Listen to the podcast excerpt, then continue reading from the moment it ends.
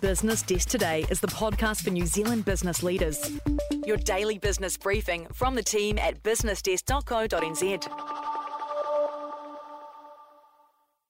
Good morning, and welcome to Business Desk Today, your daily podcast featuring our top stories. It's Thursday, April 6th, and I'm Rebecca Howard in Wellington. Our top story is a political story and a Business Desk exclusive. Tamara Poina Fika reports Te Pāti Maori President John Tamihere wants to see the Maori Party contesting all seats, not just the Maori electorates. He said for the first time the nation would be led by people from the Waka, as now they're tipped to be kingmaker in a recent Roy Morgan poll. We're a movement and it's our time, he said. We get to determine who the Prime Minister is going to be, and that's a big thing. Head over to businessdesk.co.nz to read the full story. Meanwhile, according to Oliver Lewis, only one person was formally interviewed for a role leading New Zealand's largest transport project, the multi billion dollar Auckland Light Rail scheme. The recruitment drive was also limited to Australasia, a Waka Kotahi spokesman confirmed. A wider global search wasn't carried out due to a range of factors, including the fixed term nature of the initial role, COVID 19, and immigration settings, as well as the importance placed on having strong local relationships. However, given the current $14.6 billion indicative cost and a lack of experience delivering light rail projects in New Zealand, transport sector sources have expressed surprise at the relatively limited and local nature of the recruitment process. Lewis does note, however, this is not to suggest the successful chief executive Tommy Parker isn't qualified. Parker is a highly experienced transport planner and engineer who has worked in the United Kingdom and New Zealand.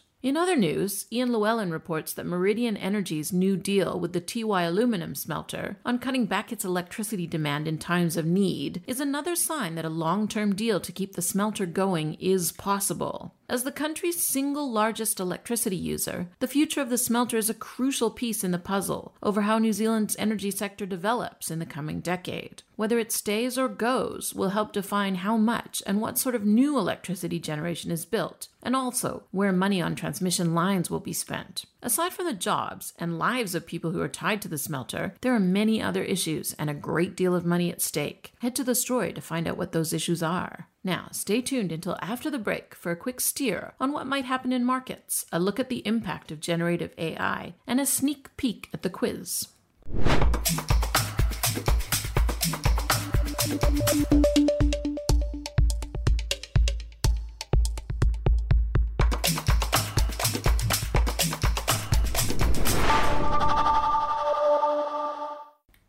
Markets may still be reeling after the Reserve Bank of New Zealand kept up the pressure on inflation and hiked the official cash rate by another 50 basis points to 5.25%. The size of the hike was a surprise, as people had been expecting rates to go to 5%. What I found really interesting, however, was the divergence between what happened in Canada and Australia and what happened here. Why did Canada and Australia pause while New Zealand went 50 basis points? Head over to businessdesk.co.nz to take a look at the story, which also has some excellent charts from Andy Fyers that really highlight the point. Another story of interest is Peter Griffin's column on generative AI coming from middle tier workers' jobs. He takes a look at analysis from U.S. investment bank Goldman Sachs, which suggests that roughly two thirds of current jobs are exposed to some degree of AI automation, and that generative AI could substitute up to one fourth of current work. Extrapolating that worldwide suggests that 300 million full time jobs are exposed to automation. By Goldman Sachs' baseline reckoning, 7% of US jobs will disappear thanks to generative AI. This is something definitely worth thinking about. Now, for a sneak peek at the quiz. What piece of furniture took its name from an empire that controlled large parts of Europe and Western Asia from the 14th till the 20th centuries? Be sure to test your smarts on the other questions, and I can tell you, ChatGPT is very good at the quiz.